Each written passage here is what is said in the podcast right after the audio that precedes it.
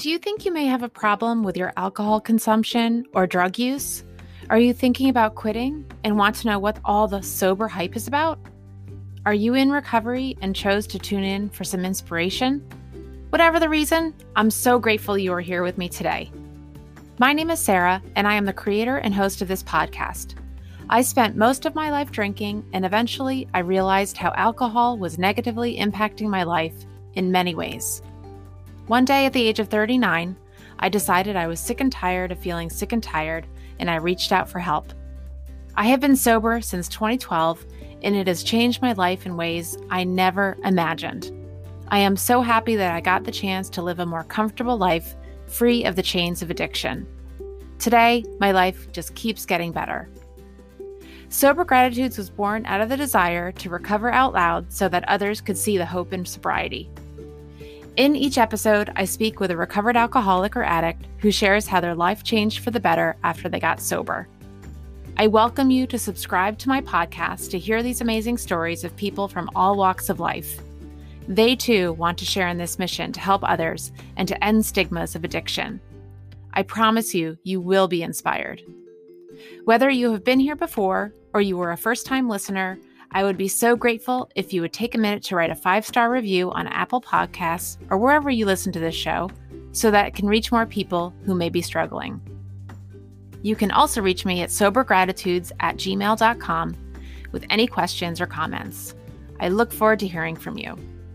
Thank you again for dropping in today, and welcome to Sober Gratitudes.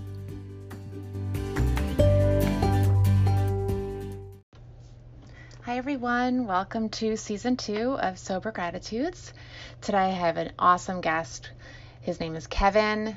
I know him in real life, and he is just an amazing guy. And he helped me out when I was uh, first in recovery. And to this day, he's a dear friend, and he's always on a mission to help somebody who's in rec- who's in need of help. So I just jump we just jump right into our conversation. We had some editing hiccups, so I hope you can get a great idea of Kevin's story and his message of hope. So, without further ado, welcome, Kevin. Things started for me uh, with alcohol when I was in fifth grade.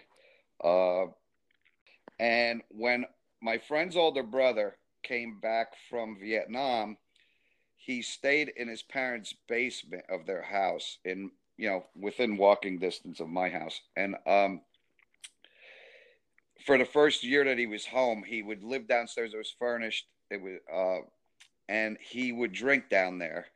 And when he got done with a bottle he would come upstairs and they had a couple different uh doors uh, from a kitchenette, I remember, that would go out into the yard and he would scream out loud and, and smash the empty bottle in the yard and then go back downstairs. And we, we knew even at, you know, something was going on uh, with him, changes or, or whatnot. And uh, they just kind of left him alone, you know. And I'm trying to think of his age at the time. I'd say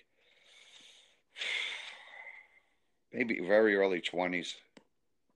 So when he would come up and smash the bottles, was he doing it because he was angry or because he was just? I think it's just uh, things that he carried from Vietnam. We found out sometime later. It I have a, a, a place in my heart for Vietnam vets because back then these guys weren't welcomed home at all.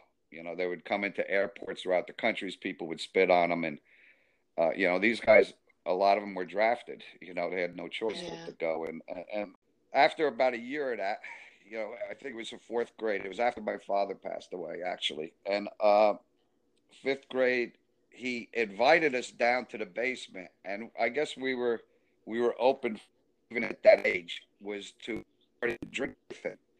Uh, so we, you know, we uh, started to hang out with the three of us, three closest friends. We were hanging out with people 10 years, 12 years older than us, other Vietnam vets. So, anyway, uh, I decided at 14 years old that I wanted to own a bar or a club or something. It's just something that happened. Um, I didn't know how I would get there. The uh, uh, I remember I played ice hockey in school, and I played all year round on traveling teams and uh, as well. And uh, I remember telling my guidance counselor, you know, they said, well, you know, these college courses that we, you know, you're taking, and you know, you could do better or whatever. I said, well, I'm I'm buying a bar in a few years. I don't I don't need this. You know, I just you know they thought I was. I told I told three my my psychology teacher and the vice principal who was pretty cool. My school was huge. My my graduating class was over 1100 kids. And um I told them that I was buying a bar. They thought I was nuts, you know. And uh you know, they probably thought I was alcoholic too even at that age looking back on it.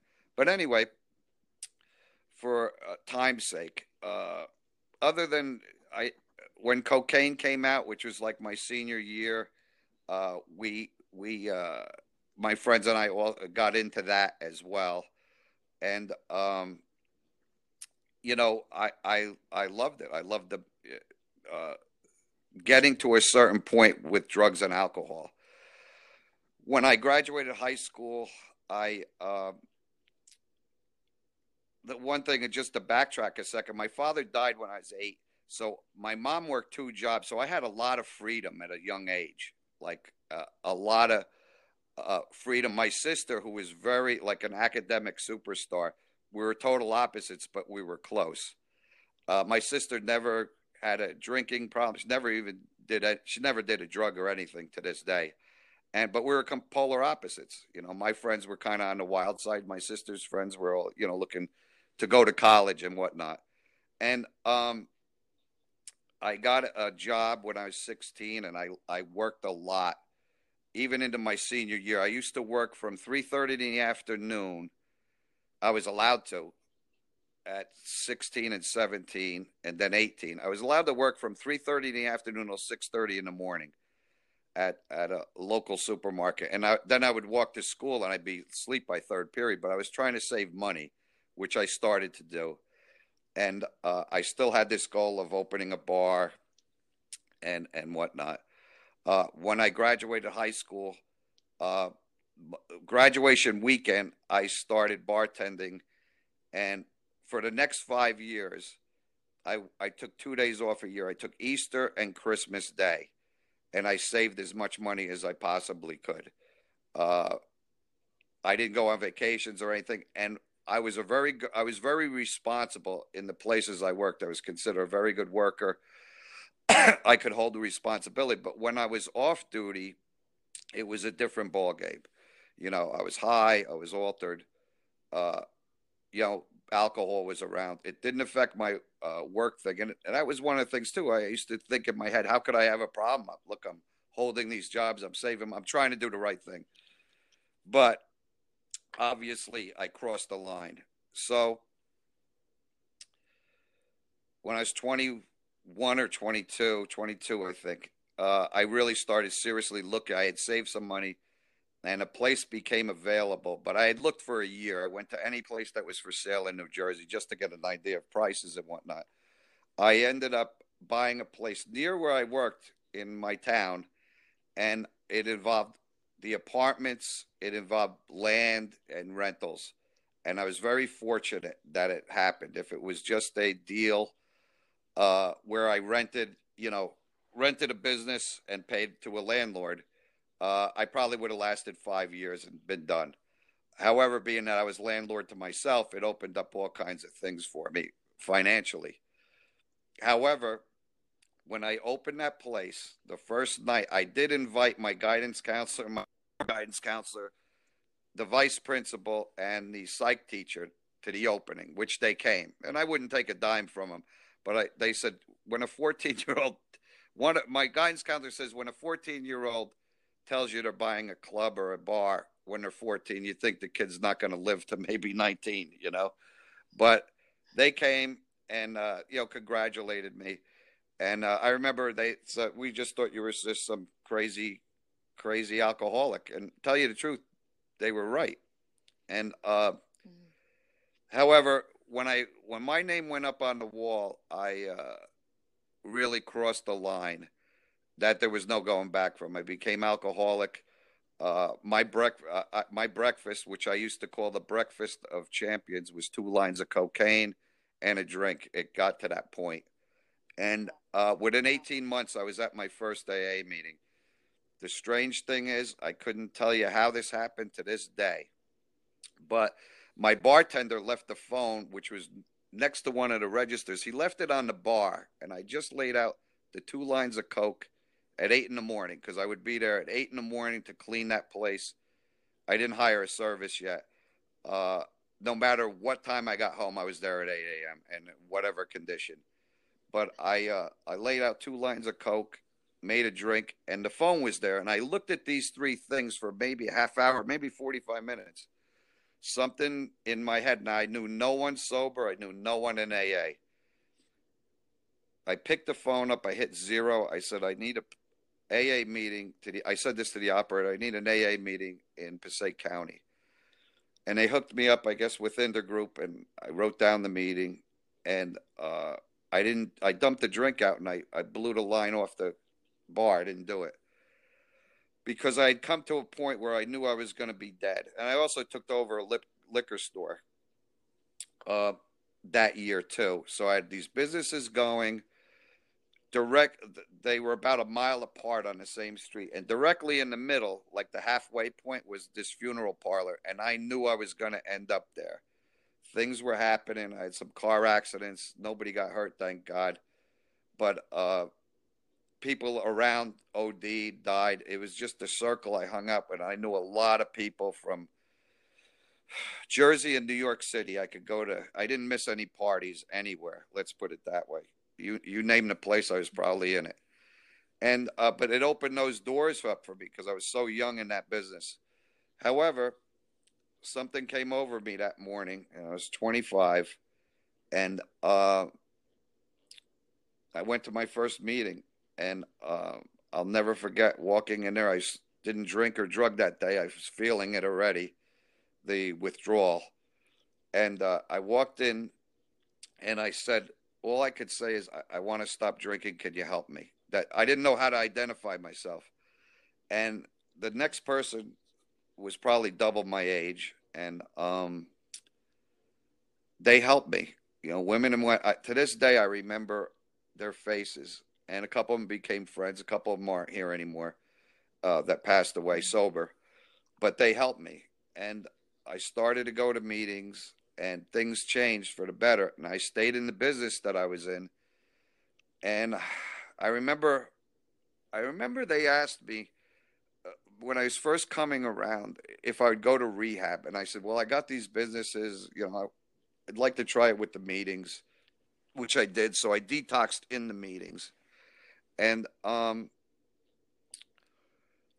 uh, the thing that kept me, uh, and my mind was all over the map and I remember I was clean maybe eight days, maybe 10. And I didn't know what was going on, but I, I made the meetings and, and I didn't drink that day. And somebody said something, and I had things to deal with. I had a DWI to deal with.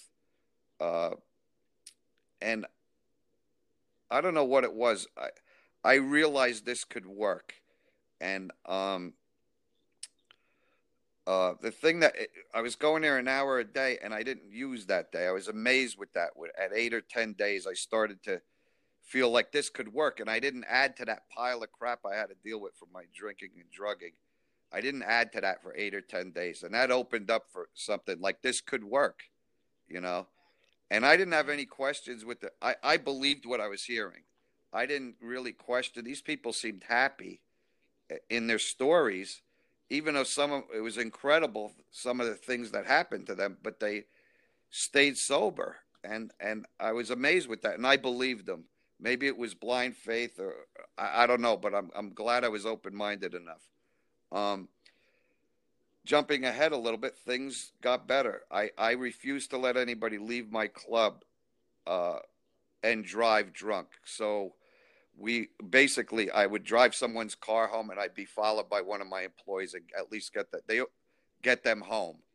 They were going to do it anyway, and I was very grateful all the years I spent, decades really, that no one got killed or hurt somebody on the way out of my place because I would have a problem living with that. And I didn't want to find you know, the, the law aspects coming into that. Uh, and I knew yeah. that didn't give two shits what happened outside their doors, but I wasn't one of them. Uh, I took it serious. If I was going to stay in that business, people are going to get home all right. So uh, I don't know how many people I drove home over years. I could be a couple hundred, maybe more. I don't even know. anyway, after about two and a half years, I got like close to three years, and I got bored with the meetings I was going to, and um, stopped going completely. Just about three years, a little under maybe, and things were going all right. And you know, they always said they did say watch out for resentments, and uh, I got a resentment. Couldn't tell you what it is today, but it was a business thing and hit me a certain way. And I called up at nighttime. I called this guy up that worked for me that had a brain in his head. He was a big guy. And he was supposed to work the following night. I called him up and I said, Look, I'm getting wasted. As soon as I get up tomorrow morning, I'm paying you $300. Keep me out of a cop car. So he agreed with that and he uh, stayed with me. But I went out and tore it up. Now, nothing really happened that day. Like I didn't get arrested, but let me tell you something. After it, I there's pictures from that day that someone took, and I I had a smile on my face, but I knew I was blowing it inside, and it was coke involved, and uh, the guy that I stayed out with me all night. I remember he fell asleep at one point in my place, and I threw some poured some Sambuca on his shoes, lit him up, and that woke him up. Luckily, he didn't turn into a ball of fire and I had forgotten about that. I was brought up on uh, social media in the last three months. I forgot about the little thing with the Sambuca, which basically ruined his boots. But uh, uh, it could have really went sideways. Thank God it didn't. You yeah. know, but they were laughing about it. I says, "Yeah, I didn't feel that way. I didn't feel like laughing when I woke up the next day. When I woke up the next day, I knew I I knew AA worked, and I knew I blew it, and it was a horrible feeling. I'll make a long story short. For about three, four hours, I sat with the 357 with hollow points in it, uh, thinking about ending it. And uh, I remember I took the gun apart, oiled it, put it back together, made sure it operated. I stuck it in my mouth, where I would stick it in under my chin, and I had it cocked. And I remember thinking a little pressure on this trigger will end it all and I knew that that would do it. So many thoughts were going. It was like a dark day, dark day of the soul, and so many thoughts, thousands were going through my head. You know, regrets, resentments. Two that stood out was AA worked, and I threw it away. And the other thing was, you know, I didn't have a girlfriend. I didn't want my girlfriend was like business when I was, you know, uh, and, I threw myself into that, and and I didn't have a girlfriend at the time. Uh, the other thing that kept jumping out was my mother and sister. They loved me.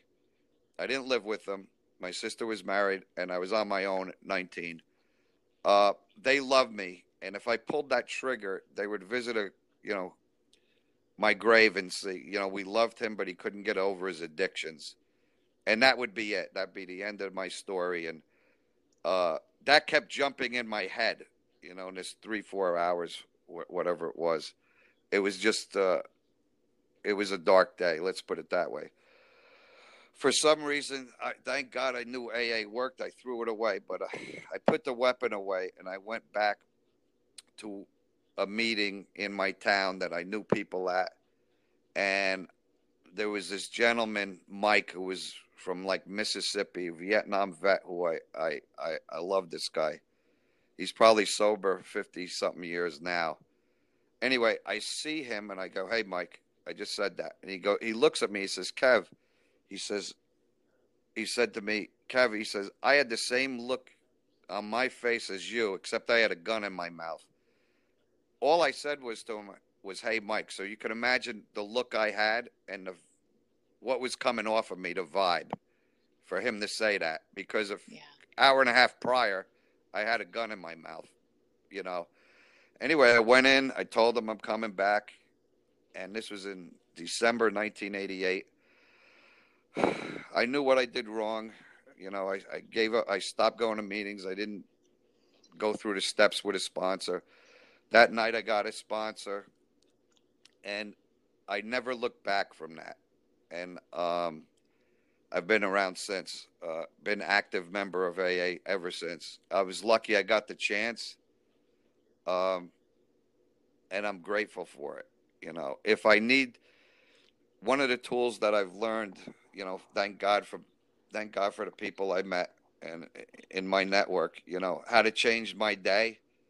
All I have to do is one of the things I was told, how was it when you woke up after that last drink? And if I think about that for five, five minutes, how I was in that room, whatever's going on today doesn't feel that bad, you know. And I don't have to go to that often, but, you know, once in a while you do. You know, I got to give myself a reality check when a circus comes to town, you know, is the, uh, yeah. you know, the parade in my head, which can come occasionally, but there's ways out of it, you know. Yeah.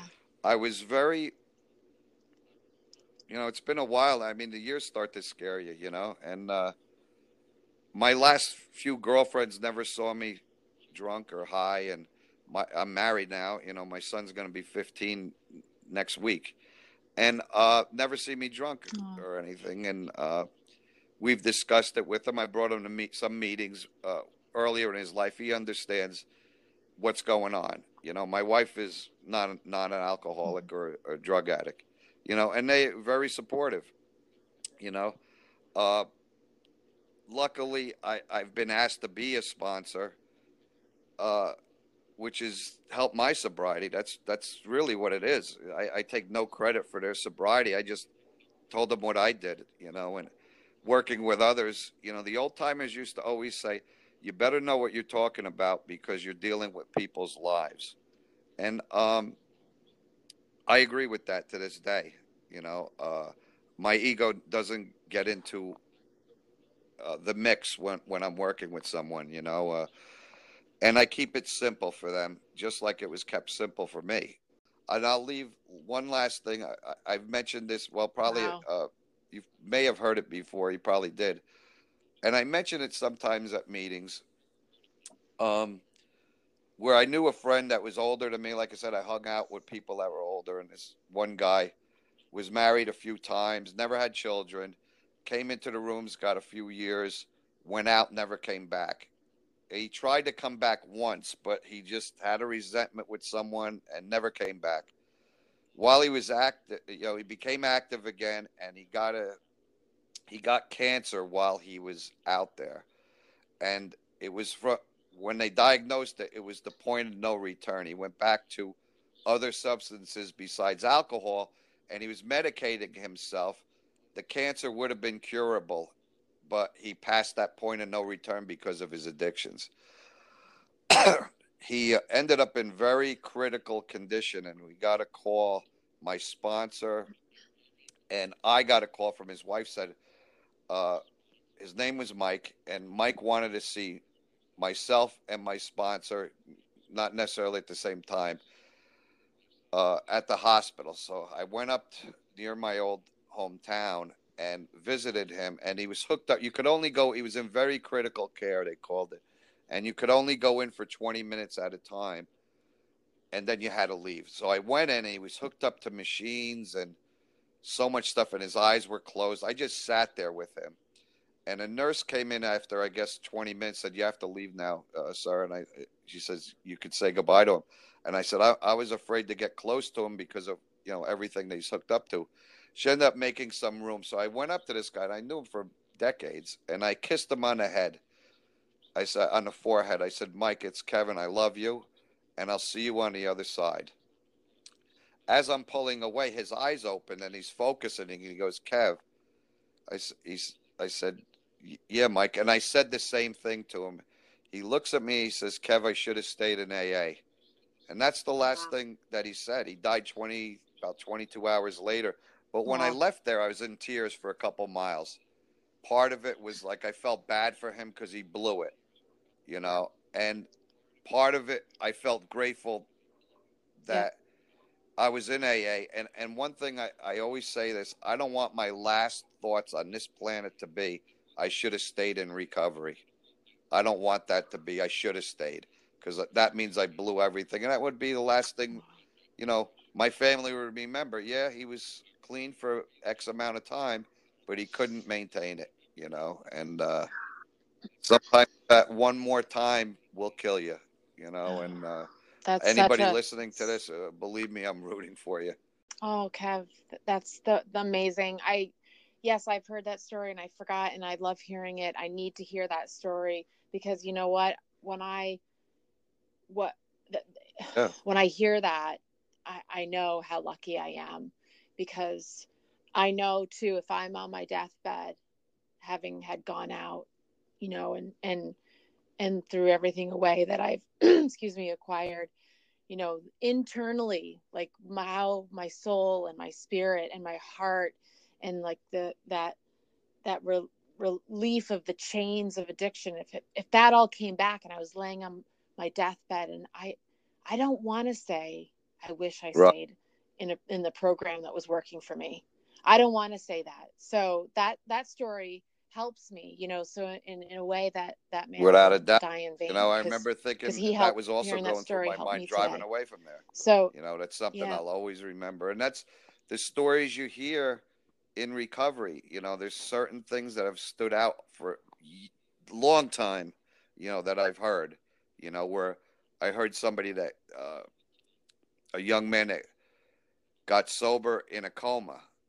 You know, and he. Uh, ended up in prison for killing a family in a drunken car accident. And he had to live with that, you know. And he didn't know what happened when they came into his room in the hospital. He was in a coma for six months and uh, found out that the two cops that were at his foot of his bed were there to guard him because evidently at the time it was a highly publicized case. He survived, the family got killed, some children got killed and they cut him out of the car and they said if this guy wakes up he's being charged with vehicular homicide six months later he wakes up and um, they said go the two cops he, he, thought he was in his room and uh, the young man says uh, what, what, are you doing in my room that one cop goes to the other go get the judge we can arraign him and uh, the kid's now he's like realizes not in his room he's strapped to the bed judge comes in arraigns him on uh, three or it was either three or four counts of vehicular homicide, and the kid's now he's screaming, "What are you talking about? What are you talking about?" They don't say anything, but they come back in his room maybe 20 minutes later, half hour, and they threw a stack of newspapers on the foot of his bed, and he was on the front page of all of them that he killed this family. He had no recollection. He he detoxed in the hospital in coma, but he went right. There was no bail. Oh my God! Went right from the county I, am sorry, the hospital to the county jail to trial, and he did. It was either seven or uh, seven or nine years in prison. And when he came out, I heard his story at a place. There was over 300 people there. You didn't hear a pin drop, because I that could have been me one night, you know. And I never forgot him. And he oh, was, I was about 30 at the time. Yeah. Uh, you know, I'm 61 now, you know, and uh, I remember thinking that could have been me you know, that could have been me, and I would have had a problem dealing with that that guilt. You know, uh, yeah. I would have had a real problem. But I became thankful, you know, and that's why I drove people home from my bar. I didn't want to. I didn't want amazing. that to happen, and, and thank God it never did. You know. Oh well, Kevin, this has been a great, great uh, conversation. You know, proud to know you. You know. Oh, thanks, Kev. I'm so proud of you, and no, and I'm so proud to know you. I, am so humbled. God All right, Kev. We'll enjoy family. the rest of the day. It's a beautiful All right, one. Bye bye.